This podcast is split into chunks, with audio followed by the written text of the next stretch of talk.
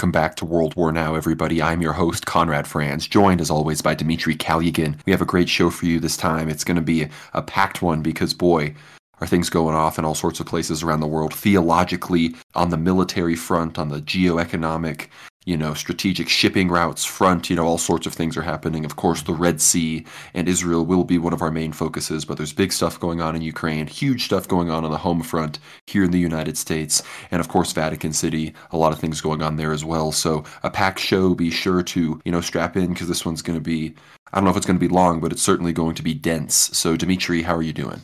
Doing great, Conrad. And just as you've said, you know, the year is coming to an end and there's just things going on all around, right? So 2023, it's been a year of not just energy disruption, but as it seems, based on what's happening in the Red Sea and just near the Horn of Africa, near the Arabian Peninsula, it's a disruption of shipments. So shipments of goods we saw earlier in 2023, the huge agricultural issues occurring in the Black Sea with Ukraine, Russia, you know, uh, the grain deal falling through of Turkey, you know, sort of hints at a potential Russo-Turkish conflict again kind of subsiding and being put to the side, at least for now, frozen.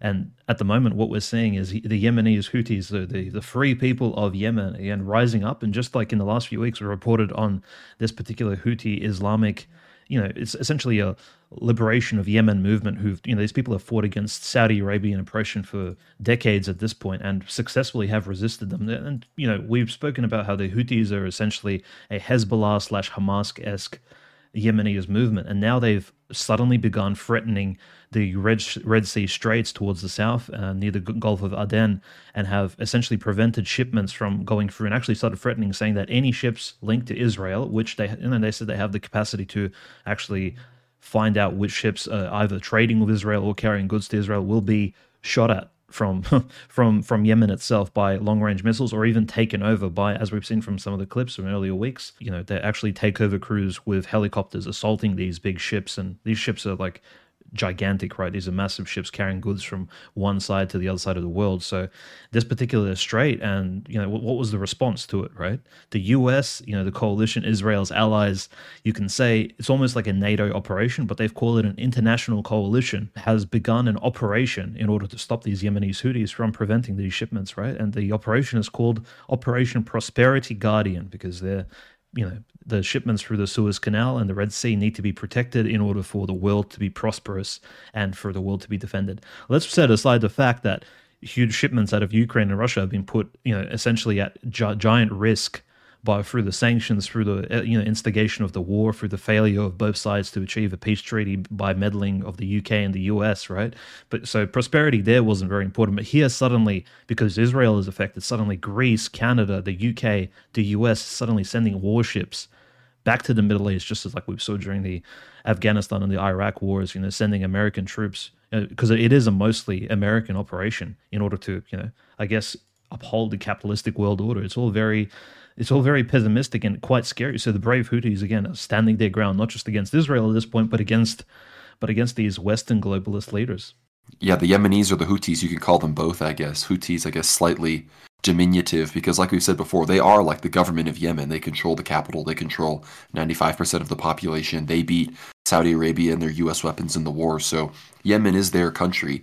And yeah, Yahya Saraya, who's you know the main Houthi spokesperson, he's the guy that you always see in the videos yelling really loudly for the entire announcement in like the kind of weird monotone yell, you know, like, I give glory to God and the brave fighters of Yemen and Gaza, and here we are today, and we have decided to target every ship. Every ship going to Israel is now, like, you know, he says it in that way, and they've decided, yeah, every ship on their way, on its way to Israel is being targeted, and they say it won't stop until the only ships that will be allowed through are ones carrying humanitarian aid and food aid and whatnot to Gaza, and they won't stop till a ceasefire is reached and Israel, you know, retreats and surrenders and gives up. And again, this is really big because not only have the US, you know, deployed this operation, which isn't going as well as they planned. You know, the French and the Italians have already pulled out to protect their own ships in their own independent operation. And as of right now, the only ships involved are the seven U.S. Navy ships involving the USS Eisenhower, the aircraft carrier, and then a British ship and a Greek ship. The Australians literally sent 11 staff officers, so that is their participation in Operation Prosperity Guardian. So thank you, Aussie Bros, for, for that one. And of course, they included on the list the Seychelles. So we recruit the naval superpower of the Seychelles, population 100,000 off the coast of Africa, to enlist in this operation. So this shows you how willing uh, people were to engage in a international U.S.-led operation around something, as other commentators pointed out, as something as basically uncontroversial as protecting the most important global shipping route in the world. they, uh, it seems that the world can't even agree on that. So multipolarity has truly arrived in that regard. But not only is the you know response and the effective you know war, but not really declaring war on the Houthis in Yemen, you know, not working properly for the U.S., but Iran and even Saudi Arabia have basically, you know, given the Houthis a green light. Saudi Arabia has completely rejected you know, normalization with Israel and is telling other countries that they should break ties with Israel and Iran. When asked by the U.S. to, I guess, bring the Houthis to heel, they said no. Uh, you can bring Israel to heel, and then maybe we'll tell the Houthis to stop. And then this comes on the verge of, I want to get your thoughts on this. The Pentagon recently released a statement saying that they believe a ship was hit in the Indian Ocean, shot from Iran proper, like not Houthis as a proxy, but that the Iranians themselves hit this ship. I'm wondering your thoughts on this and how this whole situation could escalate. Yeah, exactly. I think, and you know, it's it's quite telling that Iran to this point has denied actually supporting openly the Houthis in Yemen. In fact, you know, Iran has denied supporting everyone except Hezbollah. So Iran has stated, you know, a few times it's or it's been quite clear that Hezbollah is very much not an Iranian proxy, but they're willing to ally themselves with Hezbollah openly. Meanwhile, you know, we saw we saw rumors and even maybe misinformation thrown in, uh, you know, around October, around the time of the Operation Al Aqsa Mosque by the uh, by Hamas, that Hamas was also a you know a proxy of Iran, but that's kind of fallen through, and that's uh, you know Iran has never claimed that. And in fact, Iran has never claimed to actually openly you know control the Yemenis Houthis. It's these Houthis are very kind of you know yeah maybe they be they're allied with Iran, but Iran has never claimed that. And to this day, again, Iran is denying any of this involvement in the Suez Canal Red Sea crisis, which I think is very telling because Iran understands things have heightened to such an extent, and uh, you know we've all spoken about this for over a year now. But we are on the on the verge of World War Three, and the only question is where will this World War Three escalate to a hot point, or uh, like you know, there's already hot points around the world, but Iran doesn't want to be one of the initial places where this is staged.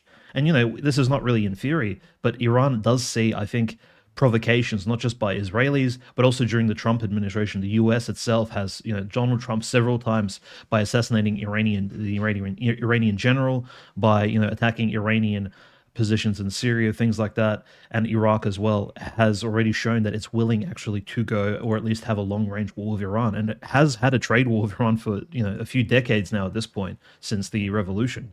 So Iran does see that provocations are afoot, and this recent bombing in, in the Indian Ocean. I mean, I think Iran will adamantly deny any involvement in that.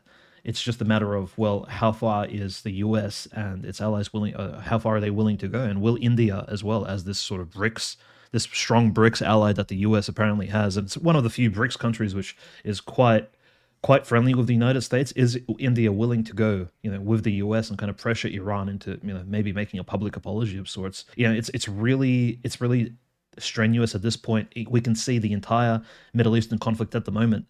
You know, the world needs a bad guy. And the bad guy being Hamas is a little bit it's a little bit hard to paint Hamas as the bad guys because they've been oppressed for so long. So there needs to be a new big baddie, and that new big baddie is clearly Persia and Iran, and that's a very easy target as well because not only does it sound like Iraq, which you know we've been taught since you know for two decades already that that was the main enemy of freedom and democracy in the Middle East, but Iran also has been painted several times over the last few decades as the main Islamic enemy superpower in the Middle East that needs to be taken down. So I think Iran is very aware of this and they're going to take any, including diplomatic measures, for example, through both China, Saudi Arabia, and Russia in order to stop any provocation from taking place and being dragged into a new hot war in the Middle East. I think it's extremely dangerous what's happening at the moment. Yeah, and this all comes on the. I mean, this happened today, I believe. The UN basically announced after nine years a normalization between the Houthi forces and whatever other backed forces are in Yemen. And I think this comes as Saudi Arabia basically accepts that the Islamic world is totally united now behind Gaza and behind the Palestinians. And there's just no political, geostrategic, religious there's just no benefit or reason to go against the Palestinians in this regard. I guess the UAE is the only power that sees it differently at this point. Maybe Bahrain, I'm not sure exactly where they've been standing. I know the UAE have been the major cucks, but Saudi Arabia, even though they're usually big and sweet on Israel and the US, it seems that for better or for worse, Mohammed bin Salman and the others have realized that you know it's it would not be strategic to ally against the rest of the Islamic world at this point. I mean, we see Malaysia, you know, closing off, uh, threatening to close off the Malacca Straits, you know, to ships bound for Israel and Israeli ships. Malaysia, you know, going hard as a Muslim country. I mean, remember Indonesia, the fourth most populous country in the world, you know, very pro-Palestinian at this point. So, you know, the population is not on Israel's side around the world if you're thinking about this globally. But as far as Iran, you mentioned India. I think actually Kashmir and India Pakistan is heating up, which would mirror onto the Israel Palestine conflict, as Pakistan is a strong supporter of Israel and India is a strong, I mean, Pakistan is a strong supporter of Palestine, and Israel and India are close allies. So, in that regard, there's the whole anti Muslim thing with the Hindu nationalists and everything. We don't have time to talk about Kashmir, but that's something we'll be keeping our eyes on. But yeah, I'm sure Iran will deny the attack on the ship in the Indian Ocean. I'm sure that again, the Pentagon will decide whether they not want to believe them or not, and whether they want to push this as a escalation towards them. Because again, there's a big danger. I mean, there's just a big potential for escalation right now, as the Houthis have shown. I believe they conducted the first successful ground to ship assault in like modern warfare history with like a land-based missile hitting a ship. That's the Houthis on a on some kind of U.S. Israeli ship, and so I think they realized that there there's some major hardware in danger, whether it's an aircraft carrier or another ship, and this could go down. And I mean, if that goes down, all bets are off, of course. Mean, we mentioned World War III. I believe we're already in World War III, but if we say World War III begins, that means you know a superpower gets involved, and that means Iran, the U.S., Russia, and obviously Russia's involved in Ukraine. But if Russia then embraces another front, that would easily be like anyone would recognize that as World War III, not just us you know prophecy heads on here talking about this but Dimitri, you mentioned Hezbollah, and that's kind of where we have to go next. Of course, I don't know how much Hezbollah has been escalating more so as Israel has been escalating. There's reports that Biden specifically asked Netanyahu not to carry out preemptive strikes against Hezbollah. They say the U.S. doubted Israeli intelligence on Hezbollah preparing to cross the Israeli border in an Al Aqsa flood style attack, I guess you could say. But Israel has really been going hard on the southern countryside and even nor- more northern regions of Lebanon. And of course, they recently struck an Orthodox monastery of St. Mamas, which was, tragic. And it seems that Israel seems to already be treating this as a multi front war as opposed to waiting for something to happen. And the whole Muslim world, of course, is waiting for Hezbollah to act. But that's the thing about the Houthis is, for better or for worse, they are the only ones in the Islamic world actually putting their money where their mouth is. Like everyone else is like, you know, they have all the rhetoric. They're rattling the saber against the Zionist entity. They're saying they want to drive them out of Tel Aviv, out of Jerusalem, and to, to avenge the martyrs. But only the, Hout- the Houthis have only not marched in hundreds of thousands on Israel because the Saudis have refused them passage. You know, they're just they're literally doing everything they can with their missiles. They've literally blockaded the Bab el Mandeb and the Suez Canal. Like these are the most relevant trade routes. They've effectively, you know, disrupted global trade to raise awareness and to and they've all said, look, just ceasefire, just stop bombing Gaza, and this stops. So they've really gained a lot of leverage in a very short amount of time. So really, hats off to them for being the only people to put their money where their mouth is there. But Dimitri, I'm wondering what you're thinking on this monastery destruction. So, re- regarding the situation of the monastery uh, in Lebanon actually being bombed by Israel, the IDF, again, it's similar to the Ukrainian bombing of monasteries and churches, which we've seen throughout the last year and a half. It's just somehow, you know, these bombs and these planes, right? They just happen to fly over Christian territory. And these it's a monastery. It's literally isolated in the forest near some hills. There's no army base next to it. There are no targets. So there is no real excuse for Israeli, you know, and in the Israeli military, it's very accurate. Like it's naturally, or the bombardment of the civilians in Gaza, these are not accidental. These are these are planned collateral, you know, collateral targetings of civilians in Palestine. We've seen in, in, Gaza, we've seen this. It's quite explicit. There will be war crime trials after this, but of course, the bombardment of an Orthodox monastery, and it's, you know, I think from we haven't seen real evidence of like how severe the destruction is at the moment, but it is quite telling. And I think on an esoteric note, right, Saint Mamas, for those of you not aware, Saint Mamas is one of the early saints from the region. He was a saint who lived in the 200s AD, I think 250 to about 270. He was a young Orthodox Christian man who was martyred in Caesarea, which was a city in northern Israel at that time. In, in the Roman Empire, it was one of the main actual early diocese of the Christian Church, even larger to some extent than Jerusalem itself. But Saint Mamas in the in the Life of Saints narrative, he actually had a pet lion, and you know he, him and his pet lion were you know, uh, in the story, as he was martyred, his lion actually came, picked up his body, and like took it to the local Christian community. And then there's this lion that you know is like a symbol of the saint. A lot of Saint Mama's icons, the lion is present, and we see this in a lot in you know, Middle Eastern Orthodox Christians. The lion, just like the bear in Russian in the lives of Russian saints, is very present. The lion is present in a lot of the lives of these Middle Eastern Christians, and we also see in propaganda of Zionists in Israel, they try to take the lion as the symbol of Zionism, but in fact, the lion is used by Orthodox Christians a lot more, a lot more legitimately. It is the symbol, of course, of the house of Judah, uh, you know, Christ, the Messiah, Jesus, the Son of God. He came from that particular house, and Israel, the Zionist Israelis trying to take that symbol for themselves. I think it's it's probably quite telling. And they know exactly who that monastery belongs to, mind you. Like they have all the targets. They know exactly each facility on the Lebanese map. They've studied these territories for decades on end, right? So the Israeli military doctrine is very well developed. And so I guess symbolically speaking, them striking, you know, this St. Porphyrius church, this particular monastery of St. Mamas, it is this, like, again, battle of symbols, right? We've seen the, the story of the 40 headed, 40 beheaded babies, all these weird, weird analogies that they make all the time you best you best believe it's planned in some esoteric sense. But again, very sad because we if we receive news about monks being killed, things like that, which may emerge in the next coming days and weeks from Lebanon. Again, this is more losses for the local Christian communities, which are not exactly, you know, yeah, they're not exactly up and coming and prosperous either. Like these are very small communities which somehow have survived since you know we can say the you know the Islamic conquests and things like that. These communities have learned how to thrive in the very difficult circumstances with little, very little funding, very little pilgrimages, you know, throughout the you know tumultuous few centuries. So it's just very sad that the IDF chooses to target these Christian communities, but it's not surprising. Like lest lest we forget what the Zionist and the shall we say like Rothschild type leadership in Ukraine has been doing for the last year and a half, or even the last eight years since 2014. So again, it's part of that same anti-Christian trend. If it's not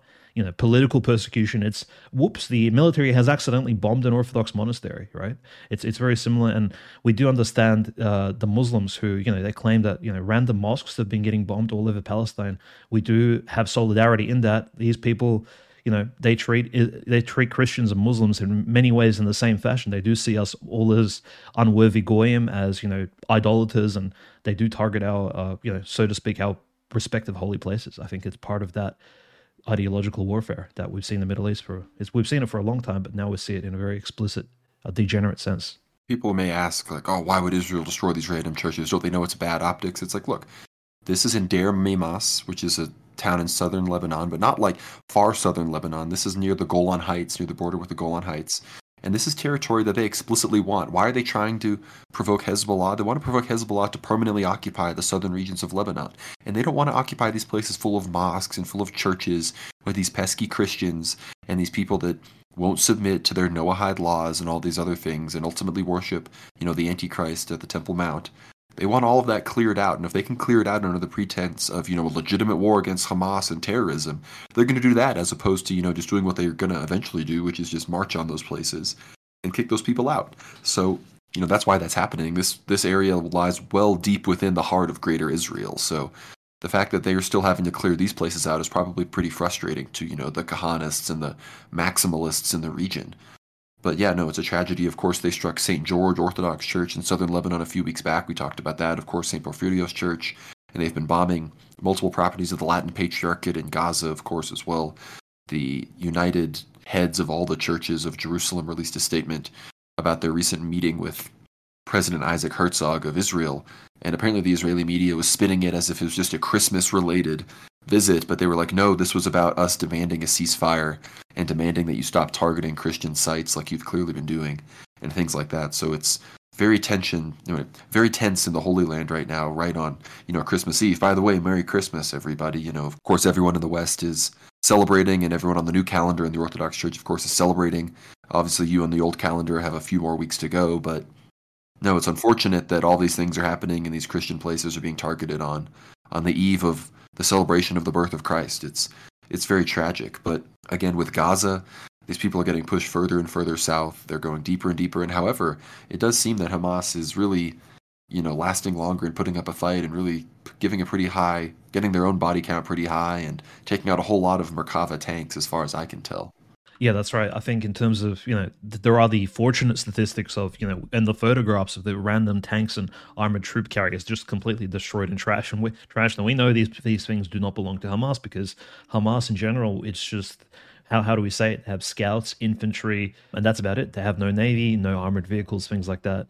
It's definitely very limited. Meanwhile, on the Israeli side, you know, you do have these armored vehicles, planes, things like that. So actually seeing all this armor being destroyed by the Hamas resistance is uh, is very. I think it's really foretelling the fact that their resistance is going so strong, and it's essentially guerrilla warfare at the high to to the highest extent, very urban warfare esque, and that's only because Israel chose to actually physically invade Gaza. I think that's the main problem in terms of like civilian losses and these negative statistics. Because 2023 is coming to an end. It's we're almost uh, two three months now into the you know it's coming on to the third month of the Operation Al Aqsa Mosque and the Israeli retaliation in Palestine and Gaza and the, this you know inhuman war that they've started against the Palestinians. But we are looking at close to twenty thousand people dead confirmed, between eight and nine thousand children and these are children under the age of 18. Most of them, in fact, uh, a lot of them babies and infants and you know children of you know pre-high school, pre-middle school age. It's really horrific, and these numbers are staggering. We've we, we've said this for a few weeks, but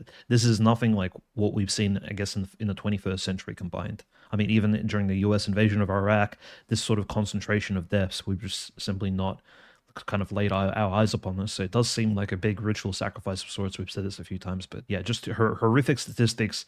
It is reaching that level where, and I think the world is coming, you know, in solidarity by, and by the world, I don't mean like the forces of the globalists. I mean these various multi, you know, communities which will form the future multipolar world are all coming together in solidarity through the United Nations and voting for things like a two-state solution, pressure on Israel, ceasefires, things like that from different and even country like India again is voting for these things. So we're seeing, despite the anti-Islamic rhetoric happening at home, some of these countries, which are not, not exactly all pro-Muslim, they are realizing, even in countries like Australia, right, occupied by essentially Zog and globalism, is voting for some of these anti-Israeli propositions at the United Nations. Not that Israel will follow along and listen to these propositions, right, at the you know General Assembly or even from the Security Council itself, right? Israel is very, very independent, very prideful at the moment. Netanyahu personally is like the personification of this pride like this satanic figure that he is. But I think definitely the you know the more the conflict will continue, the more solidarity the Muslim world will show. I, I really liked Alexander Dugin's comment. You know, just closing the sort of Houthi segment of this of this episode is just he's saying that the Houthis are keeping you know keeping the Islamic world uh, accountable because they're the only ones who are actually alongside Hezbollah they're the only two groups which are keeping the Islamic world in support of of Palestine. Really properly they have you know they have teeth in the game. They are actually retaliating and they're not they're not you know they're not bringing shame to their particular religion and their uh, you know religious cultural solidarity which they have with the Palestinians and Arabs of the region. I think it's that's worthy of something, and I think long term it'll look really nice in the history books and also in the you know if if the Islamic Islamic forces do win this war long term. Uh, ideologically as well as actually physically on the ground, I think the Houthis will be raised up on the shields of you know this resistance and and the coming order in the Middle East. We can say that. Well, with the exception of Hamas itself, the Shia world definitely wins in regards to you know actually resisting Israel, whether it's Hezbollah, the Houthis, or you know the Islamic resistance in Iraq and Syria, which have united and are the ones that have been consistently bombing the U.S. bases there. And so those that axis is effectively all Shia. So I don't know, maybe Hamas, maybe they need to convert to Shia Islam. I don't know if that's what that means. You know, obviously they all need to become Orthodox if they want to have a chance at, at any kind of real victory. But again, we have to look at this from the perspective of again Hamas doing fairly well, uh, Hezbollah always there on the in the north, escalation possible at any point, and the Houthis really, you know, going balls to the wall on this, really, you know, pressuring the U.S., keeping these critical shipping routes effectively hostage until Gaza gets, you know, relief. And you have to start to question like what happens in the midst of a Israeli collapse, whether it's a regime collapse and a sort of not civil war, but you know, very much transitional, you know, unsure leadership stage. Because we know Netanyahu, you know, he doesn't go down without a fight. And then, of course, even the situation of let's say the U.S. decides to go really hard on Iran and the Houthis and just kick it up a notch, and then they decide, you know what, let's just go all in on Israel. Like what happens in a potential, you know, Israel collapse situation? Like let's say you know, we start to see some end times type stuff like Al Aqsa Mosque exploded, you know, people storming into, you know, these holy places and, you know, Tel Aviv itself and other things like that, Jerusalem, you know, the walls torn down, Iran, you know, directly moving in, Hezbollah. You know, this all happening around the same time as the election.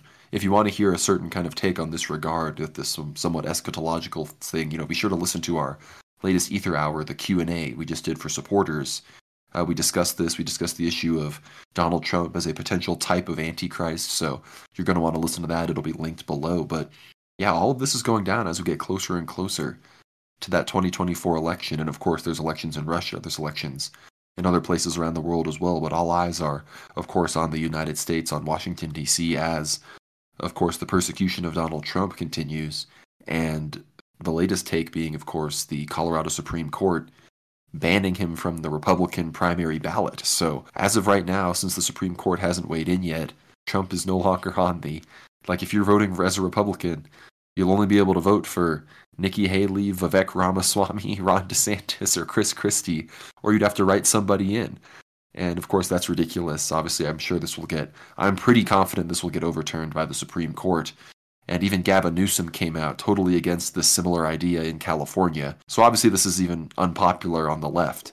But this is really interesting, and it really ties into, again, we've talked about Donnie Darkened. He's a guy kind of positing some of these theories about Trump and you know his potential parallels with you know unfortunate figures in the future. And this is one of those things where, as Trump, you know, perhaps comes into power with even characters like Louis Farrakhan and people you wouldn't expect supporting him, he may come in to, you know, render in or help somebody else, perhaps of the tribe of Dan, render in a peace that you know no one saw coming in the Middle East or whatever. And these are the kind of things you know people have to be wary for. So, Dimitri, what are your thoughts on this uh, Trump situation? I think it sets an incredibly dangerous precedent for you know. I don't want to sound like one of those main TV talk show hosts, but our democracy is in danger, and liberalism is under attack. And I mean very openly and in a real sense, because well, what's the alternative here? Is it a dictatorship of, of the globalists or is it a, a dictatorship of, say, uh, Donald Trump? Because there is no alternative to liberal democracy in the US. The US was built by the founding fathers as as an election based system where you have it's a representative government. There has never been there's never been a person who's held dictatorial power or or anything similar to the monarchies we've seen in Europe. So there really is no alternative if elections are not free and fair right? So that's the that's the standard. But this case of Anderson and Griswold in Colorado, in the Colorado, that's gone all the way to the Colorado Supreme Court. Essentially, the the majority of judges in this particular in, in this particular court has held that the Fourteenth Amendment, right? And I'll read the section three of the Fourteenth Amendment of the United States, which so the judges have seen that Donald Trump is not eligible to actually be on the ballots in accordance with Section 3 of the 14th Amendment. And I'll just read out the amendment. This is their interpretation, right? As the as the Supreme Court, the highest court in Colorado. This is how they interpret the 14th Amendment, and apparently it applies to Trump. So they said, so this is the amendment, section three. No person shall hold any office, civil or military, under the United States who have previously taken an oath as an officer of the United States, and Trump has, you know, as the president has taken an oath, shall have engaged in insurrection or rebellion against the same or given aid or comfort to the enemies thereof. But Congress may, by a vote of two thirds of each house, remove such disability. So, but the Congress has not voted there is no evidence that Trump has not gone through a court or has been proven to be an ex- insurrectionist under the 14th Amendment. So this so they've the Colorado court, the Supreme Court has essentially tried Donald Trump and found him guilty of insurrection for the first time. This is crazy. I mean, essentially, it's you know he he should be court-martialed. If he was a military general, like this is some uh, Shakespearean level Coriolanus like type of move, right? They're basically saying, look, he's a traitor to the United States. This is absolutely insane. And now they're just going to remove him off the ballot.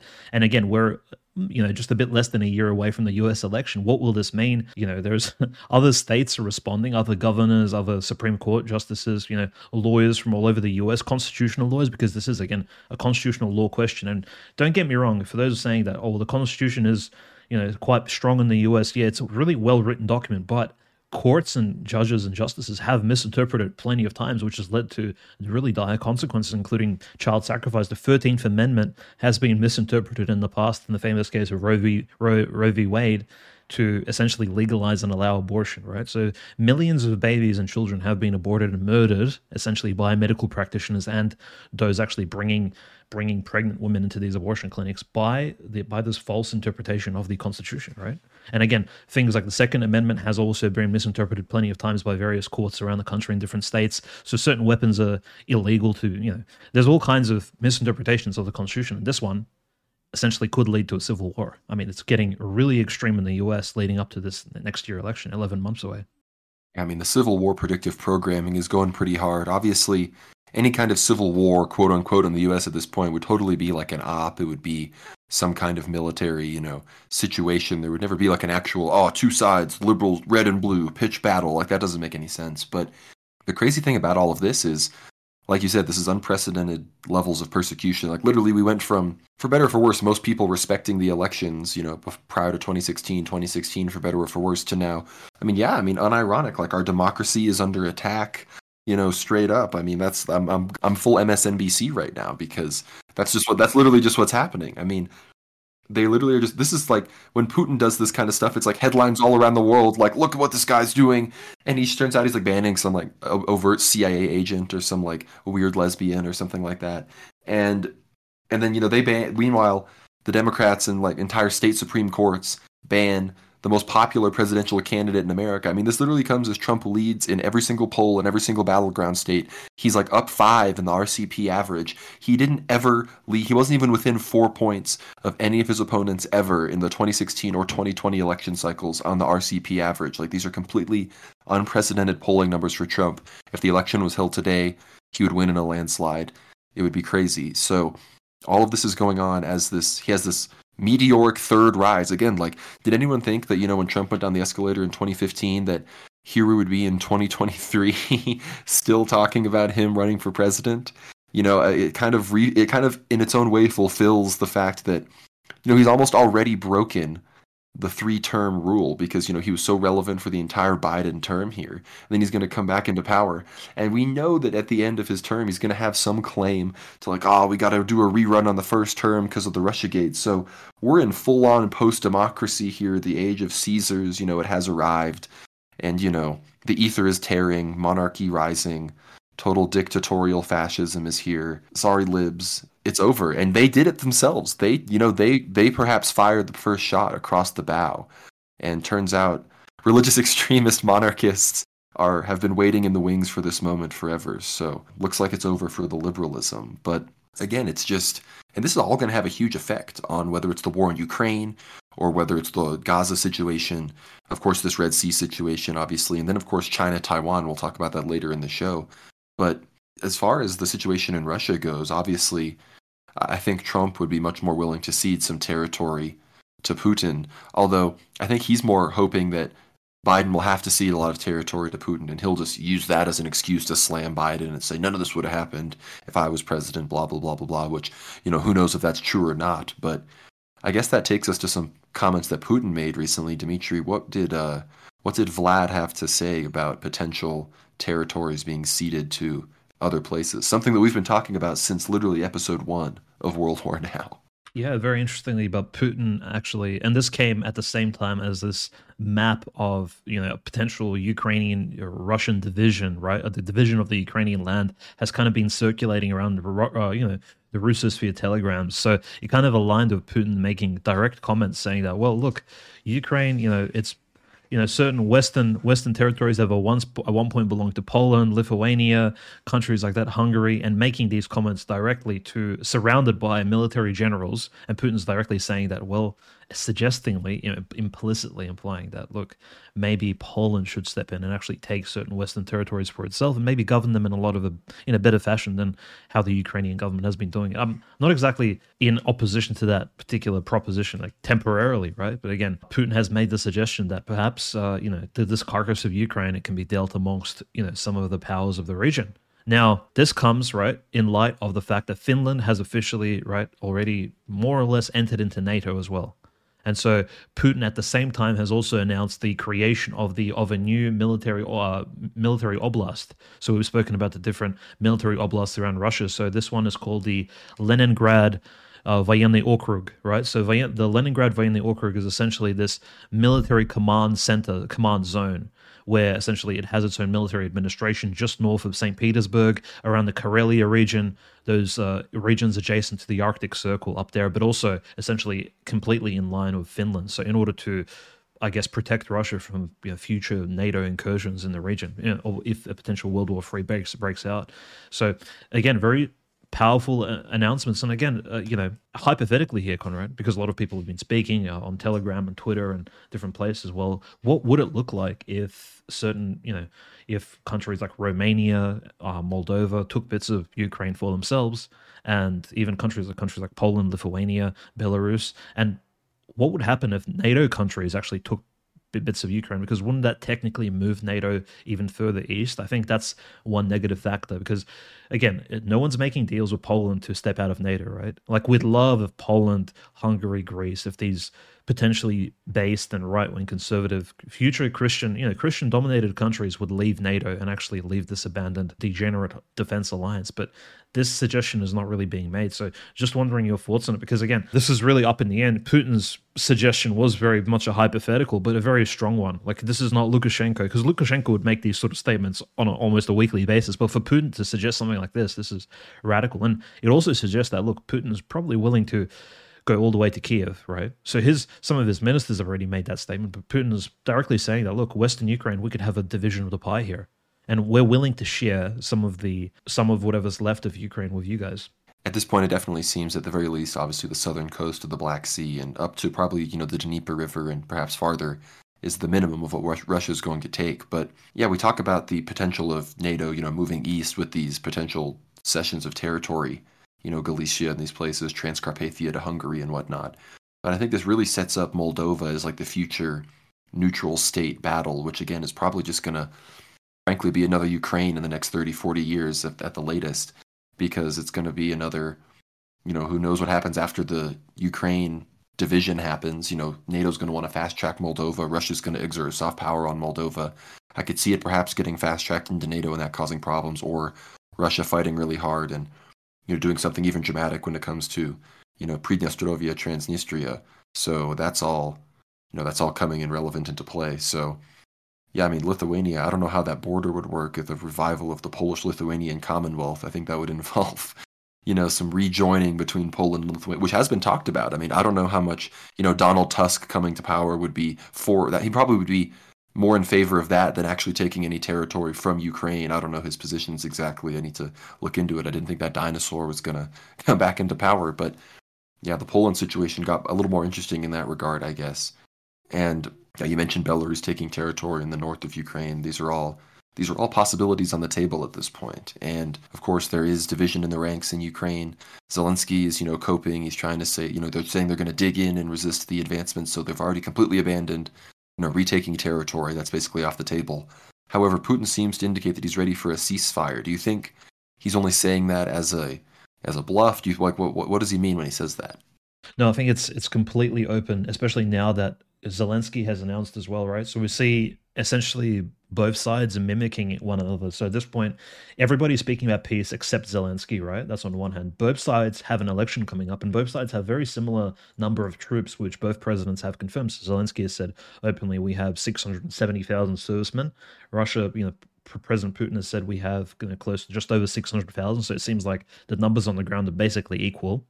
Russia obviously having the technological advantage, but uh, you know Ukraine having constant Western support financially, and also new shipments of all kinds of goods as well, you know missiles, things like that coming in all the time. And so the endless economy of the West is behind Ukraine. Let's just not forget that. Meanwhile, Russia really doesn't have anybody supporting it. Even even China is not really shipping that much into Russia, frankly. They have the powerful, they have the powerful ammo making North Korean war horse behind them. Don't forget that. True, lest we forget, and of course the Shahed drones from Iran, uh, Iran and Persia. So like yes, there are supporting factors, but they really they don't equal what Ukraine has behind it, right? So, but definitely Russia does have allies. Let's not Russia is not as isolated as it once was, maybe during the Chechen campaigns when literally nobody really was supporting them and they had to literally solve their own problems, right? In the Georgian, yeah, in that in that region, and it was just really really tough. But at this point, Russia does have international allies and support, and it's really good, I think, long term. But for sure, I think Putin's going for, I, th- I, think he's aiming for a peace treaty now. Either Lukashenko has gotten to him, or maybe the fact that, look, at this point, it's really important to just solidify the front lines. This front lines haven't really moved much. We have Avdiivka falling, I mean, any week now at this point. The Russians have essentially all but taken it. The Donetsk front is a really, really tough actually to push through. Just the hillsides. We've seen Bakhmut has, you know, now that we're looking back a year from now, the year started with the siege of Bakhmut, and that has ended somewhere around uh, April, May. So that took a, roughly six months, right? It's a six month long, long siege, and it's only one city. There's many more Bakhmut like scenarios hypothetically on the table in the Donetsk Oblast, right, which Ukraine still controls these these makeshift fortress cities, which is really unfortunate because again, this is like destroyed landscape, which has been littered by shelling mines, things like that. It's just completely er- eradicated the territory through its bombardment by both sides. It's, just, it's really, really quite um quite dramatic and horrible. But let's just not forget. So these front lines have solidified, and at this point, you know, Russia has shown itself that look, it wants to be working potentially on a on the domestic situation, moving towards the election. And it's no, it's a great time for both sides, I think, to actually strike a peace deal, even if it's three, four months long, until say April, May, maybe even the summer of 2024. So around June, July, and that way. The new the election can come in. Putin can possibly arrange some changes to his cabinet, right? Maybe rearrange some ministers, things like that. So you know, fix up United Russia, which has been, you know, it, thing, there, there have been movements in the Russian political sphere after COVID. Remember Medvedev moving to the sidelines, a new prime minister coming to power. So Russia has been having internal movements. Possibly Putin's getting a, a bit older at this point as well. So potentially maybe bringing forward a, a candidate for the future leadership of the party maybe a future president. You know, they, all these things can be done in relative in during uh, you know more or less a ceasefire peacetime. For Ukraine, of course, this would mean dire consequence because, again, it's a wartime economy. You can say it's a completely internationally funded. The Ukrainians are the modern mujahideen, right, of the Taliban that we've seen Rambo III. So these are directly outside funded forces. And just like Israel is very heavily funded by the U.S., these are these U.S. proxies in Ukraine. They depend on the war ongoing. So I think Zelensky will be resisting any peace peace pressure for a while now. But again, will a peace benefit Ukraine and how will it benefit the church? These are all factors we have to take into account. Will persecution continue in Ukraine during peacetime as well? Because could they pressure the Russian side to, in order you know, to act and to actually break the peace deal by bullying the Orthodox Church in Ukraine? Especially we're talking about the non-schismatic church, right? The Ukrainian Orthodox Church under Metropolitan Onufri. Will they be, continue Ukrainization of the population, cultural genocide of anything Russian in the region? All these things can and will probably occur in peacetime as well. So a peace treaty does it benefit Russian Orthodox folks? Yes, most likely in the short term. But if it if it's prolonged then it's you know the peace deal lasts for an entire year and there's a ceasefire, what if two years? I mean, these are generations of people. These are thousands of people who will be negatively affected by this evil regime in Ukraine, right? Especially if Zelensky wins this election next year. So huge implications, I think. But prospect wise, right, I think we are looking at every side except Ukraine wanting a peace deal and some sort of temporary ceasefire, similar to you know what's what, what everybody's been calling for in the Gaza and between the Israelis and Hamas. People just want some breathing room, I think, especially the globalists who've been you know playing chess all over the world, and I think it would benefit Russia quite greatly. Yeah, obviously, any kind of ceasefire hopefully would be followed by some pretty sizable concessions to the Russians, or else Putin might face some, perhaps domestic resistance from patriotic entities, I guess you could say. Though I don't think he has any intention of cutting any of these, you know, districts and oblasts that are now fully part of Russia in the constitution in half or anything like that. So I think there's some some grander aspirations and of course, there's still the military operation of demilitarizing Ukraine that they also say is ongoing and will continue to go on. So we, at the end of the day, no one truly knows what is happening because Putin is making some decisions and the West is making decisions. And do we even really know what Zelensky wants? I'm not sure. I mean, he probably is ready to go to the negotiating table, but I'm sure there's entities both within Ukraine and their quote unquote elite as well as the West. And, you know, I'm sure even Israel is uh, having a play in this because they recognize that it's the other hot conflict going on and that it directly will impact their support as both of these entities are being directly funded and fully funded effectively by the United States. So how one fares, the other continues to go. So I'm wondering if the Israelis want a ceasefire, if the Israelis want it to continue and escalate as an as a distraction point. I'm wondering, what do you think? Does Israel have a have an opinion on where the whether the war goes on or not? Oh, absolutely. I think we we haven't really spoken about the Jewish factor, right?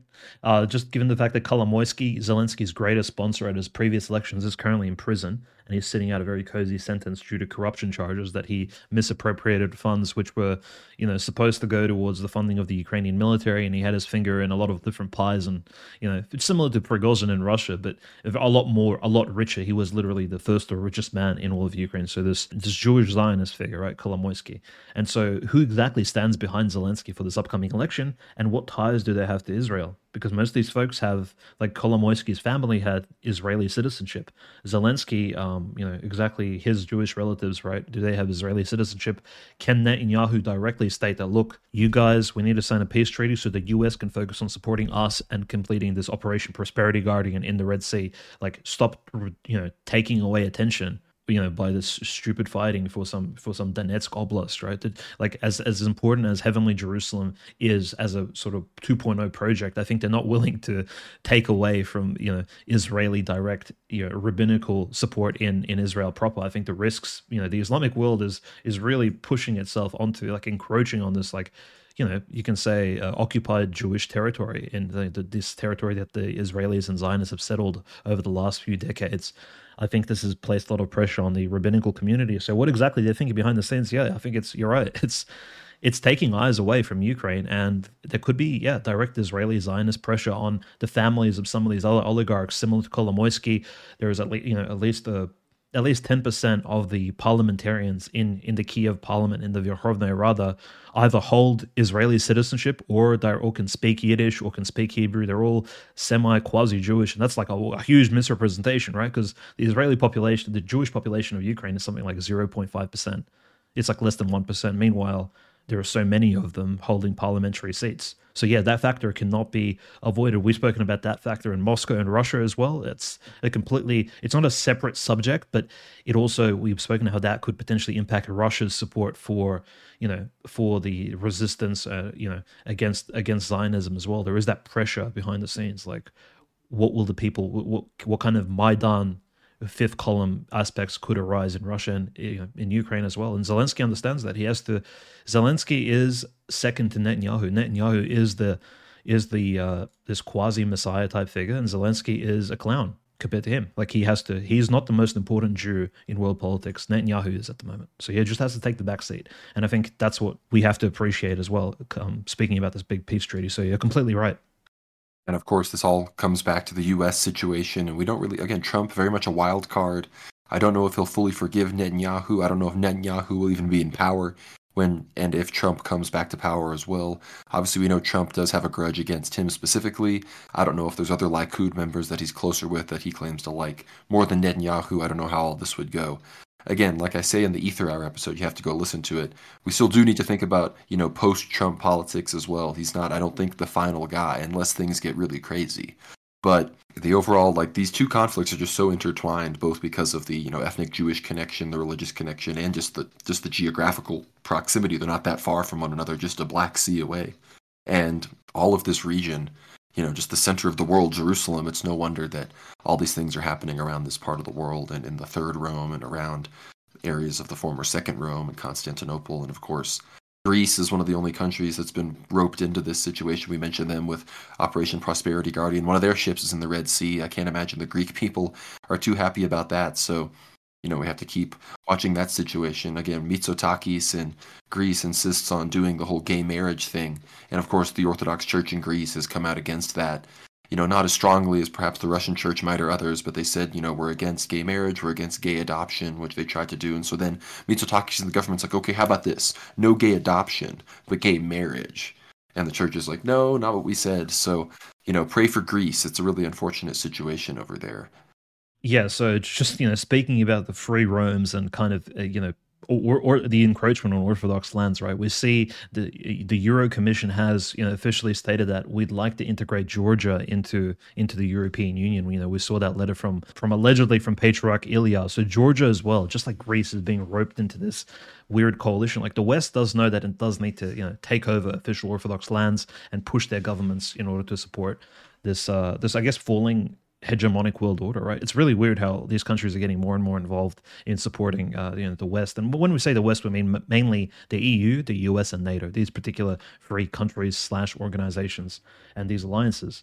So Georgia and Greece really need to move away from that. I'm not saying they need to directly ally themselves with Russia or this modern iteration in the Russian Federation if they don't want to, but definitely to move away from being enslaved by these these Western globalist states, which you know disrupt and degenerate their local cultures. I think that's probably the first step, right, in order to achieve actual cultural and state states' right, you know, proper state sovereignty, which you know we speak about and which you learn about in political political science classes and international relations. This is like the basics, right? Not have your cultures be subjugated to these. Uh, Western innovations, right? But I think well, you talk about uh, you mentioned Georgia. You know, people can you know people can scream at me in the comments all they want. I'm sorry if it's any Georgian listeners. I'm sure they may disagree, especially in the diaspora. But I spoke with the former interior minister of Georgia in Russia, and he told me, you know, 40, 50% of Georgians, you know, behind closed doors, they're pro Russia. They don't mind Russia. Of course, they're still nationalist Georgians, but, you know, they don't believe a lot of the propaganda that claims that the empire was trying to genocide them or the Georgian language. You know, we've talked about how that's not really true and whatnot. So, you know, maybe we have some Russian Georgia, some Georgian Russophiles, you know, on the show in the future, or some Georgian people to talk about some of these things. But you know, yeah, that's an interesting point about the. I almost forgot about Georgia. You know, granted EU candidate status. So that's definitely another big push. That's a you know the, that's the U.S. you know putting pressure on Russia. I mean they've recently they released their plans for you know U.S. troop placements in these Finnish bases all along the Russian border due to their NATO membership, and now this effective extension of the future EU border now to Russia this is definitely, you know, a, a soft power flex from the US that they're trying to show that they still have some relevance and power as Russia has enforced their mandate on the ground and totally defeated the Ukrainian military in their offensive. So, and of course, this comes as the US, like you said, their failed coalition in the Red Sea, they can't even get that together. So, as many others have said, multipolarity is here. You know, this is this is all really happening. But yeah, just as unfortunately Greece is battling with gay marriage on the civil front, of course, the church standing strong, even churches that we think have some problems, like the church in Greece and, of course, the ecumenical patriarchate, which we talk about that in the Aether Hour as well. Dimitri really breaks down, you know, the issues of his canonical jurisdiction and his real authority and whatnot. So again, linked below, check it out. Get behind the paywall to hear the whole thing. It really helps us out. But that, of course, leads us into, you know, Rome itself. You know, the the fallen Rome, the papist Rome. How they have embraced, they seem to have embraced blessing of, of gay marriages and again, there's going to be a lot of cope. That's really basically almost just as much of a story as the actual document itself, being Fiducia Supplicans, which is the latest document from Pope Francis that says effectively that couples involved in same sex relations can receive a blessing from a priest. And of course, the statement that couples in same sex relations can be in same sex relationships can be blessed appears in the document four times and we saw everybody's favorite Jesuit, Father James Martin, immediately bless a quote unquote married gay couple holding hands in his church. You know, he blessed them as a priest, and we're just seeing this happen. He's not going to face any discipline if everyone's claiming, oh, he goes against that goes against the document, he did it wrong, all this stuff. Well, when he gets disciplined by the Pope, you know, you can you can say you were right, but I highly doubt that's going to happen. He's blessed by the Pope. He has all sorts of privileges due to the Pope, and the Pope's a big fan of his. The Pope himself, being a Jesuit, you know, Father James Martin, high up at America magazine, so Jesuit, you know, the main publication in America. So this is all the coping is just getting very tiresome, of course. And I think uh, there's all these Zambian and African bishops and a few other bishops, you know, have really come out banning, you know, these in their archdiocese. So I think the issue with this is it really, I mean, don't you see the Dimitri that it demonstrates, you know, that papist ecclesiology obviously is. I mean, that's the main, that's the reason everyone is coping. Isn't so much because of you know the the gay marriage thing is one thing that's that that ship has sailed. But now it's about you know the pope is really infallible still i swear right? Oh 100% it's it really shows that you know papal and roman catholic ecclesiology throughout the centuries has not only evolved but become worse. Like it's literally worsened over time. And the fact that individual popes had so much authority to make these you know. Hold on hold on hold on. Do you hear that? Do you hear that? Oh. I think i think the world war now office landline is ringing. How does how does anyone have this phone number? This is ridiculous. Let me see. The, the caller ID says Louisiana. Let, let, let, me, let me pick this up. It's a real pleasure to be on today with y'all today, man. I, I don't know if y'all know who I am, but Uh, I'm the host of Reason and Theology. It's a it's a Catholic podcast uh, that specializes on the Holy Father Pope Francis and explaining some of the really great decisions he's been making lately. And I, I just wanted to say hi. It's me, Michael Seraphim Loftdog Lofton. So I just wanted to clarify a few things because I know I know I know my schismatic Orthodox friends. They've been really jumping at the bit to critique the Holy Father, and unfortunately they've been capping a little bit. So just let me straighten a few things out for real. So I'm gonna introduce y'all to two words. I'm gonna let my audience hear this. Nuance and distinctions, baby. All right, let's talk about it. So recently the Pope, he been blessing the real relationship between the two gay men, not their union. The idea that the Pope is blessing unions is erroneous, and Cardinal Fernandez has been overwhelmingly clear, yo, that we ain't blessing no gay unions. Hell nah, and it can't be liturgical neither. What this is, and for real, I want y'all schismatics to listen because it's reason and theology time. This is just a blessing of the real relationship and the good aspects, like the friendship and stuff, not the bad aspects, like side of me. You feel me? Reason and theology live. Michael Dog signing out. Also, I hate Christian Mario. He's a punk and he's always trying to imitate me, and he can't do it for real. Wow. Well, I guess that well that just happened. So you you heard it first, folks. We had our we had our first live caller in World War Now, and that that was something. Wow. Yeah, I look. I, I, I appreciate naturally, given our differences, but I still appreciate Mr. Lofton's, um, you know, his opinion as a as a Roman Catholic, more on the of course liberal progressive side. But yeah, he's really stated that look, uh, Pope Francis has in fact uh, blessed the real relationship apparently of same sex couples, but that's not really how the Catholic world sees it, is it, Conrad? I mean, I'm looking at Pope Francis and I'm seeing him. You know, essentially dismiss and banish uh, Bishop Strickland in the U.S. from Texas. I'm seeing him do all kinds of make very liberal moves across the board, and suddenly he's directly in a, in a document officially stating that you know giving his thousands of bishops and tens and hundreds of thousands of priests authority to essentially bless same-sex couples. I mean, how does the Roman Catholic Church even accept the fact that same-sex couples even exist, right? Because in the in the Orthodox Church, you know, this is just it's it's not only is it weird and adulterous, it's also just uh, it's also just open sodomy. And these couples are not even given a designation. Like the fact that you designate it as a same sex couple means you are admitting that this couple can even exist, like factually, like in the real world. You're labeling it. I mean, this relationship is completely invalid. It's similar between, I mean, hypothetically, it's like the relationship between me and, like, I don't know, a married woman or something. Like, that's not a real relationship. That's just adultery, right? It's just the sin of the relation or like a relationship between a man and a prostitute. That's you can't bless that. I'm sorry. It's just that unfortunately uh if, you know unfortunately this is a wrong view of relationships between humans and between adults and the roman catholic church. I mean seems to have embraced this degenerate view of it through pope francis. And a lot of people are in opposition now. Oh it's really it's really tearing apart the whole catholic world. And look i I want to say our Catholic friends, we're going hard on you guys these days. I know it's it's hard to hear, but look, we just had our first Catholic caller. We had Michael Lofton on, and I think we gave him a fair hearing, you know? So I think, um, uh, you know, I think, again, it's not a laughing matter for you Catholics. I know you're taking it very seriously, but again, I see everybody posting, like, look, the, the, the, Archbishop of Kazakhstan has come out against it. Oh, look, the, the bishops of Malawi have come out against it. Look, you know, it's all these people, and it's like, look, I mean, your, your ecclesiology isn't orthodox. Frankly, like why should I care what some bishop says? His he exists at the discretion of the pope. The pope can the pope can send his ass to Ketchikan, Alaska, send him to the Antarctic Latin Church, wherever the, whatever they've got set up down there, whenever he wants. He could remove him. He could like it's it's it's Francis's world. You're just living in it, man. And I think that you know, I see all of them yearning effectively, and they don't maybe they don't realize it. Maybe some of them do and are being obtuse. Like I think Michael Lofton would be, of course. You know, thank you to Christian Mario for the for the fantastic impression. I think I think Michael Lofton should be flattered. You know, I think imitation is the sincerest form of flattery, right? So come on, Michael, unblock Christian Mario. It's only fair. But I think the uh, I see them yearning for an orthodox ecclesiology. That's the thing.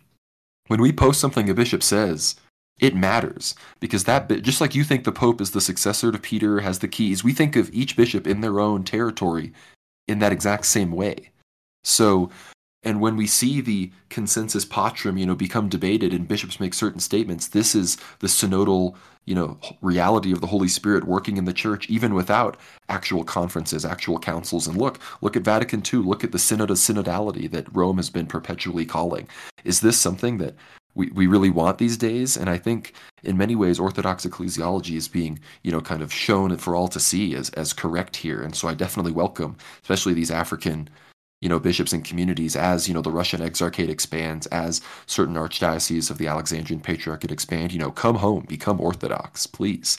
I extend that, of course, to every other, you know, Latin priest, bishop, layperson in America, in the West, everywhere, of course. But I mean, it's time. I mean, it, it's clearly time.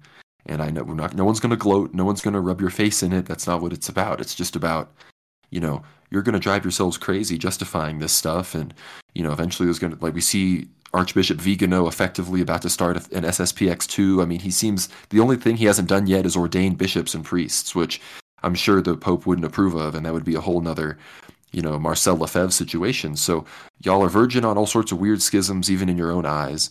People are very much more sympathetic to the SSPX, which is in a form of pseudo schism, however much you want to deny it. So it's just see what's going on across the Bosphorus, as they say, see what's going on in Moscow and the Third Rome and I think you'll be great. You'll be you'll be grateful that you did.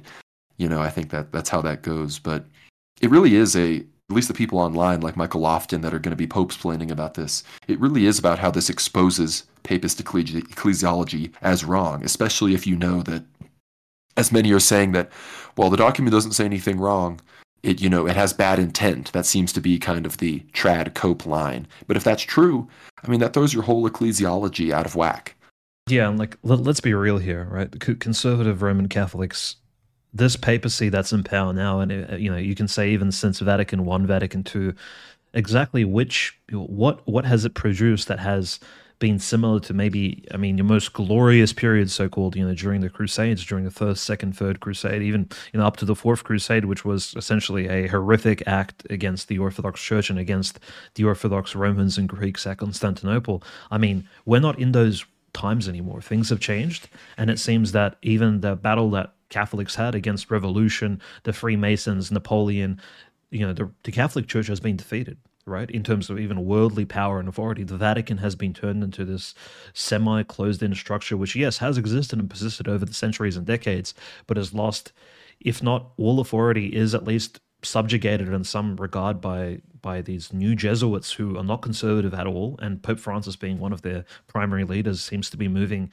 the entire church structure into this liberal frame, which again is incredibly degenerate and negative given the fact, given the influence that he has. Like people don't realize the size of the Roman Catholic Church, despite all of its, you know, the fact that it's really not united and there's so many different teachings within the Roman Catholic Church, which it's not even like jurisdictionally different. You have people praying for Saint Palamas and Saint Sergius of Radonezh and all kinds of weird stuff happening in the Uniate, Uniate section. You have in the Middle East various divisions, but just the size of it, you have over 8,000 bishops in the Roman Catholic Church, all in all, right? In total totality. Meanwhile, in the Orthodox Church, uh, we have close to 900 bishops at the moment, with the majority being in the Russian Church as well as the Greek churches around the world.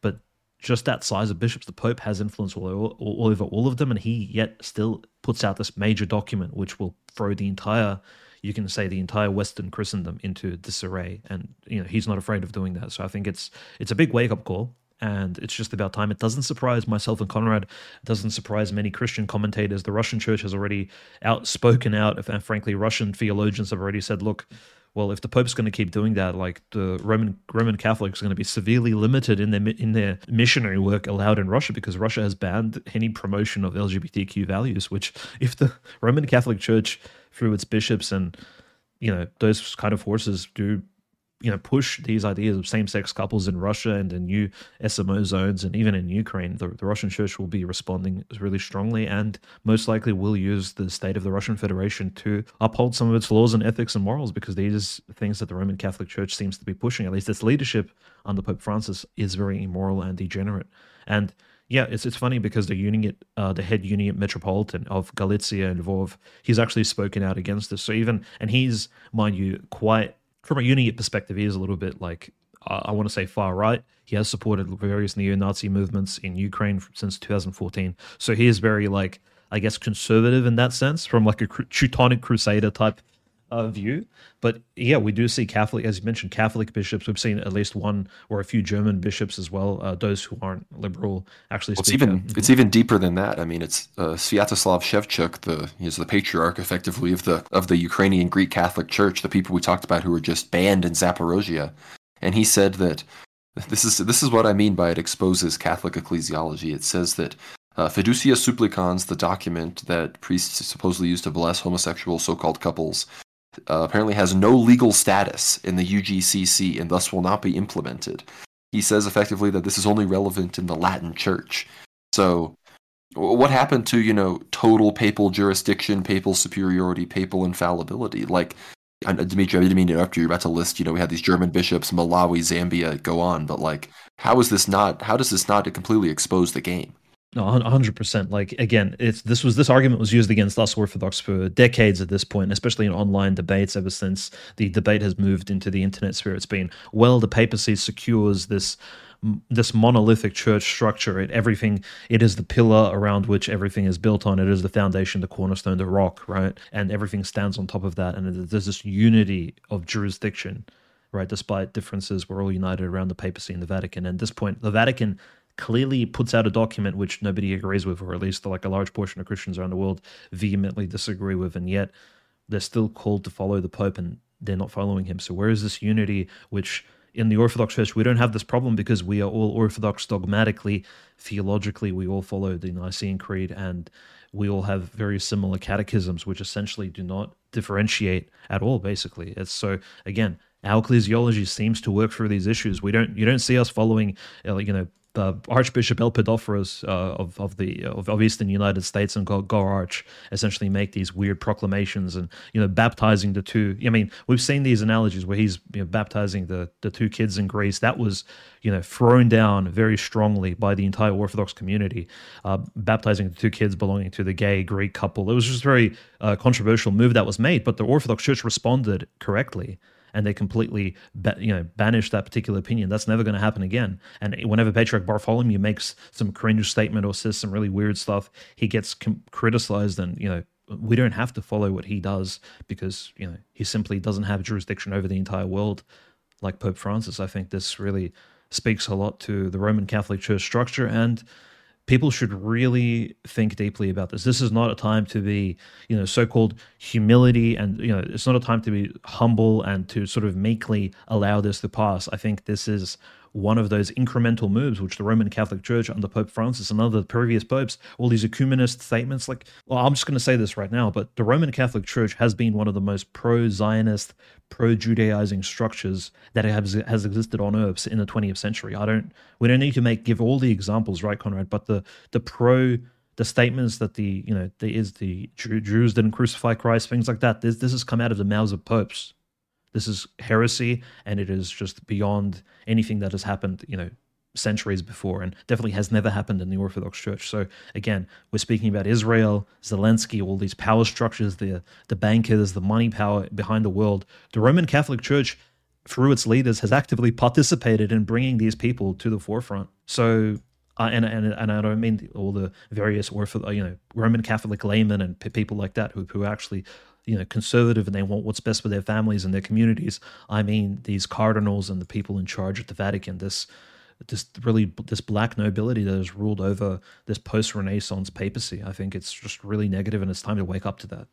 Yeah, again, all due respect to Michael Lofton and our Catholic listeners, but it really is like again, we're not. It's not a mockery thing, but the the Pope's blaming and the again we say it's coping and these sort of things, the mental gymnastics. It becomes you know, it shows that the papacy is an idol. And I understand that there's a lot of tradition and a lot of these countries that are historically Catholic really have, you know, what you could consider a very genuine, you know, enculturated, you know, Christian tradition. And a lot of that stuff can be baptized into Orthodoxy, of course. It's not that, again, there is a Western Rite. A few people have mentioned that, you know, perhaps the Western Rite needs to focus on explicitly being, you know, a, you know, something akin to a, an 8th century, you know, Latin Mass and whatnot and have that be the explicit focus and whatnot. I'm not a Western Rite expert, but I think that, you know, again, the restriction of the Mass is going to be something that brings a lot of people towards Orthodoxy. I don't know if this will be as well. Hopefully it is. And perhaps I would see the greatest potential for that being in the second and third world in Africa and these other places that may have just really had enough and see, especially with Russia demonstrating its ability to stand on a world stage, seeing that as a civilization and, of course, a church that you know stands by doctrine and is actually guided by the Holy Spirit. So, you know, I'm hopeful about that. But unless you have anything else to say about the you know papal Vatican City situation, you know, I mean, Shevchuk, the UGCC head, you know, the Ukrainian Greek. It's ironic because he's really close with Pope Francis. You know, they're really good friends knew each other before he was the Pope and everything, and they've gotten much closer. And Pope Francis, obviously, since as a big Vatican II supporter, he's a big Unia supporter, a big you know Eastern Rite supporter in that tolerant way, of course, that he is, and that's why again we're going to have an eye on 2025 and see how that goes because I mean we know that the schismatics in Ukraine have been willing to soften on homosexuality to appease the the Western powers. So this is Ukraine is very much a it's kind of the battleground for this future potential union, and a lot of these, you know, look, I mean, it's it's even a battleground within the Catholic Church for this document and whatnot. So it's uh it's all very interesting, and we're gonna we're gonna keep tabs on it very closely. But you know, I guess we'll have to talk about uh, I mean, I'm assuming the population, the Catholic population in Venezuela, Guyana is relatively large. I don't know how to make this a smooth transition, but we've been covering that front for a while and it was really looking like it was going to escalate. But it seems that we're getting a bit of a cool down for now. It's still definitely on the radar, but uh, the leaders of Venezuela and Guyana, they met a week, week and a half ago. I can't remember the exact dates, and they basically agreed to resolve the border dispute diplomatically. And I don't know if that's code for that Guyana is effectively willing to cede some territory or to uh, make a deal with them on some of these oil rights, but it seems that that has, you know, moment that that has not flared up as dramatically as it could. Although again, anything could change. Yeah, it's very interesting because you know, in, it's the first time in one of these conflicts around the world where we saw unlike you know the meeting of Zelensky and Putin, which simply has never taken place, or the meeting of you know a, a, leader of Hamas and Netanyahu, or even in Western Africa, like you know the oppositionary leader with one of the uh, supporters of the West African coups, we see uh, President Maduro and uh, President Ali of uh, Guyana actually meet in person, shake hands, and actually make an agreement that look, there won't be a there won't be a resolution through force in this particular issue. And this happened like close to a week ago now, but at this point, it looks like they're actually willing to make concessions. Guyana, which you know naturally is the current holder of most of this rainforest territory, which is incredibly rich in resources. We spoke about that. It's like literally the size of Greece or the size of Ireland. It's a giant territory which has probably more natural resources than all of Greece combined, right? Despite the sea zones of Greece being quite uh, oil and gas rich. But again, it's like this rich territory. The world, or at least the world power, is standing behind Guyana, and even the uh, the Venezuelan people, which who have a very strong military. It's very, of course, very Soviet esque type military, very North Korea type. You know, tech, not the most technologically modern, but they do have an army willing to fight for their country in the hundreds of thousands of troops. So, so I mean, that's worth something. And at this point, they've made their statement that they're willing to go into Guyana in order to disrupt some of this territory and to, you know, as per the referendum, take over. But at this point, it looks like Guyana will most likely, in the coming year, I think there'll be some contracts written up and certain territory will be ceded or at least leased, probably temporarily to Venezuela. I think that's the conclusion they're coming to. Again, this is all up in the air, hypothetically, but at this point, we're not looking at a war between Guyana and, you know, over this Essequibo region between Guyana and Venezuela, which I think is a positive for world peace, right? Strictly speaking. But again, for the globalists, I think the reason why this, and we know there's a lot of money behind this, right? Oil companies, trans corporate, transnational corporations, as well as probably the US. I mean, this is the US's backyard. South America has always been the US's like plaything. It has manipulated South American countries for decades now, at least since the World War II.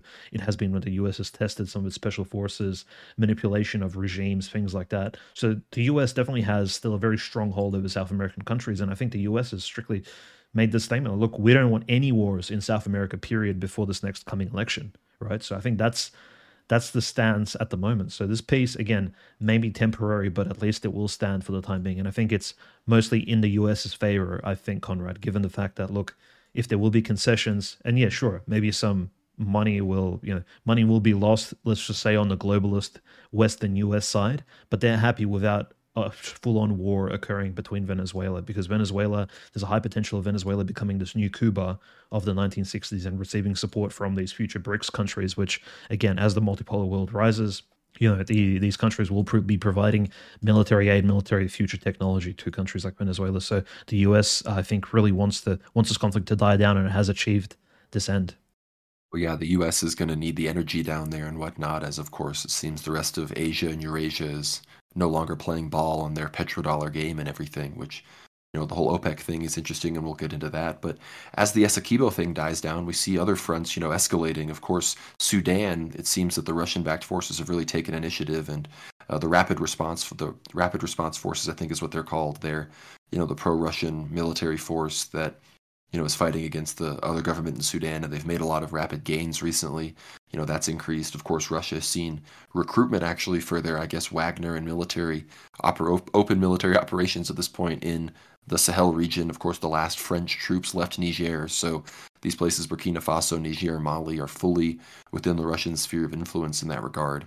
And then, of course, we see China, Taiwan, and as I, as we speak, you know, China has uh, warships headed towards Taiwan, has aircraft, you know, crossing the line, you know, of the Taiwan Straits, and, you know, getting around the island. So then they're just continuing to, you know, press and look and probe and run tests, I'm sure, and run war games and think about it. And they're switching up their tariff strategies and preparing, you know, for the potential economic blockades that would come from all of this and dealing with the loss of the U.S. market and all sorts of things like that, which, again, we're always watching China, Taiwan as the other main tinderbox that could always go hot. But as far as anything else is concerned, Dimitri, I don't know if there's any stories that that we've missed or that you think we need to add. It was a good thing you mentioned the the Georgia thing. That was big. So it was just one of those things that kind of got lost in the news, especially with you know Finland rearming on the border and everything like that. But yeah, the Houthis just you know the main story this week, and that's uh the Red Sea is just you know for a while it was the Black Sea, and now it's really the Red Sea. And you know the Bab el Mandeb. You know I, again, hats off to the Houthis. They've really, like Dugin said, they've really you know if it wasn't for them, the Islamic world would be hanging its head in shame. Yeah, I think it, there's a lot. There's a lot that goes into this Red Sea Operation Prosperity Guardian situation. I mean, uh, for one, for us Orthodox Christians, it is very cringe and bizarre that we have Orthodox Christian Greek sailors actually participating in this charade.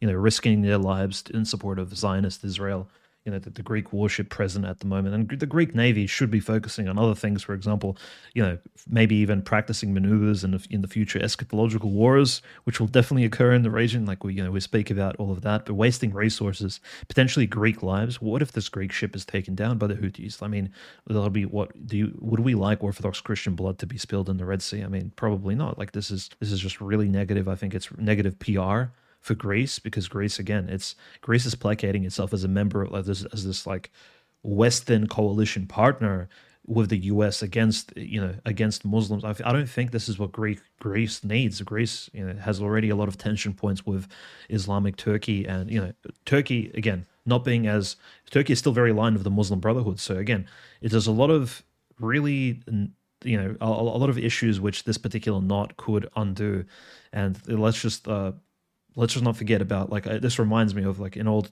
Russian historian, Russian Orthodox historian Vladimir Makhnach, passed away in 2009. But in the early 90s, he was giving a lecture during the during the U.S. bombing of Yugoslavia, right, and Serbia especially. So during that bombing, the U.S. Uh, had like its navy in the Adriatic Sea, and he was just saying, what if one of the Serbs actually shot a missile at you know, what if the Serbs organized some attack on one of these U.S. Navy ships? He's saying Vladimir Makhnach was like, well, this would end the entire war because again if one of these ships goes down, hundreds of sailors will die, right? And, and there's hundreds of American sailors and all their families in the U.S. And what will they call for? Probably not war. They'll probably march on the White House, right? They'll be like, why are we participating in this operation? Vladimir Makhnach was saying, look, all you need to do is take out one of these American ships. He's calling on the Serbians to do that, and then the entire war will end because the U.S. is not in a in a state that can afford hundreds of its dead its dead men and boys at sea somewhere across the you know for for various political gain, like which are not really defined on the Clinton administration. And today, Joe Biden has even a worse position than Bill Clinton had back in the day. I mean, he's just completely, you know, just really obscure why the U.S. is doing this in the Red Sea. You know, especially in support of Israel. It just doesn't make sense to the regular people. I think again, you know, we spoke about provocations, Conrad, about you know the two uh, USS Eisenhower and the other aircraft carrier on in the Mediterranean. This is even more risky. We have a U.S. Uh, an aircraft carrier with thousands of crewmen actually participating very close to hostile territory. Again, could there be a provocation like a 9/11 type event? Could the USS Carney, which we spoke about, you know, shooting down Houthi missiles, could it be taken down by you know? you know, we've seen the Ukrainians take down the uh, Russian Moskva ship, right? So we've seen Ukrainian tech actually take out the flagship of the Black Sea before. We've seen ships actually sink in this in the last two years, like proper military battleships. Could the Houthis take down one of the U.S. ships and kill a bunch of American boys and, and, and guys and sailors? Like this would be really unfortunate, but a provocation of that level could take place. And I think that's we should just keep our eyes peeled.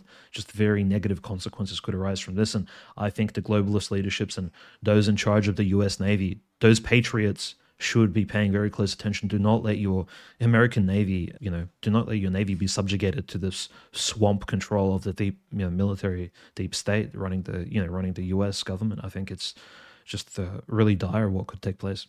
I mean, the U.S. Navy shouldn't be, you know, the the war dog, you know, the the the sea monster force of world Jewry, but alas, here we are. And unfortunately, I mean, Israel said, we're going to take action on the Houthis if the U.S. doesn't do something. And then a week later, the U.S. launches Operation Prosperity Guardian. And look, it makes sense that in theory, there's this need to unclog the Bab el Mandeb and the Suez Canal and free up trade and shipping. The answer to that is to call off Israel and make them stop bombing Gaza, not try to piece together some coalition of the willing and be forced to include Seychelles on the document. I mean, again, you got Norway, Denmark on there. Like again, France, Italy, they're out. Only Greece and UK even have ships to send, and Australia sent 11 guys, and you got Seychelles on there. So again, this is just it just shows you that truly the unipolar moment is over, and the U.S. thalassocratic, you know, world navy that is now just you know an attack dog for world Jewry is no has been somewhat defanged, and you have to thank though the Yemenis Houthis. They really, yeah, like Dugin said, you know, they've really they've really shown up to the task. But you know, I think we're about reaching the end here. Again, we you know when it comes to the papacy stuff, people there people like to cite the example of the Elpidophoros, you know, adopt baptizing the child of the gay couple, and again. He got condemned by the entire church, even Greece and the ecumenical patriarch condemned him. The Greek government condemned him. And here we now see even one of the more quote unquote liberal jurisdictions of Orthodoxy fully condemning I mean, the Greek church is against civil unions as a principle because they believe only Christian marriage is legitimate, and they're obviously against this gay marriage and gay adoption stuff. And of course, we'll see the Greek government, you know, the Greek government is literally just a debt slave to the EU and the US. So they do what they need to do. That's why they send ships for Israel. That's why they legalize gay marriage. You know, they should just get out of the EU. That's one of the main things. And it's, it's, it's terrible that Georgia is going in as well. But, you know, with all of that, Thank you so much for listening. Again, be sure to check out that recent Aether Hour. We're going to have another episode coming up. It's not a Q&A. It's going to be about a hard-hitting topic. We're going to get into some stuff. So be prepared for that. Be prepared for some amazing guests in the future. It's really getting great, the people that we have lined up. So stay tuned for that. But it'll make that easier if you support us on the paywall. So worldwarnow.co, that's where you can support us. That's how you can help us out, get behind, listen to all the Aether Hour episodes. It's really great. Follow me on Twitter at GnomeRad. Follow Dimitri on Twitter at OCanonist the past few days, Elon has put the jets on for him. He's had some crazy viral posts. Been pretty amazing on some pretty interesting topics. But obviously follow World War Now underscore on Twitter, on X. That's where we can that we've been doing really well on there as well. Of course, World War Now Telly on Telegram. Follow us on Rumble and YouTube, World War Now. Subscribe to us on YouTube. Watch the YouTube videos. We want to be getting a thousand views per average on YouTube we know most people listen on Substack, but you know, get those views up. You know, it helps us out. Leave a comment. Hopefully, we'll do some more live streams on there in the future. But yeah, with all of that, Dimitri, I'll let you send us off. Yo, thank you guys for the support, and you know we appreciate all of your all of your help throughout the year. Hopefully, this won't be the last episode we release this year, so there should be one or two more. So stay tuned. And 2023 has been amazing.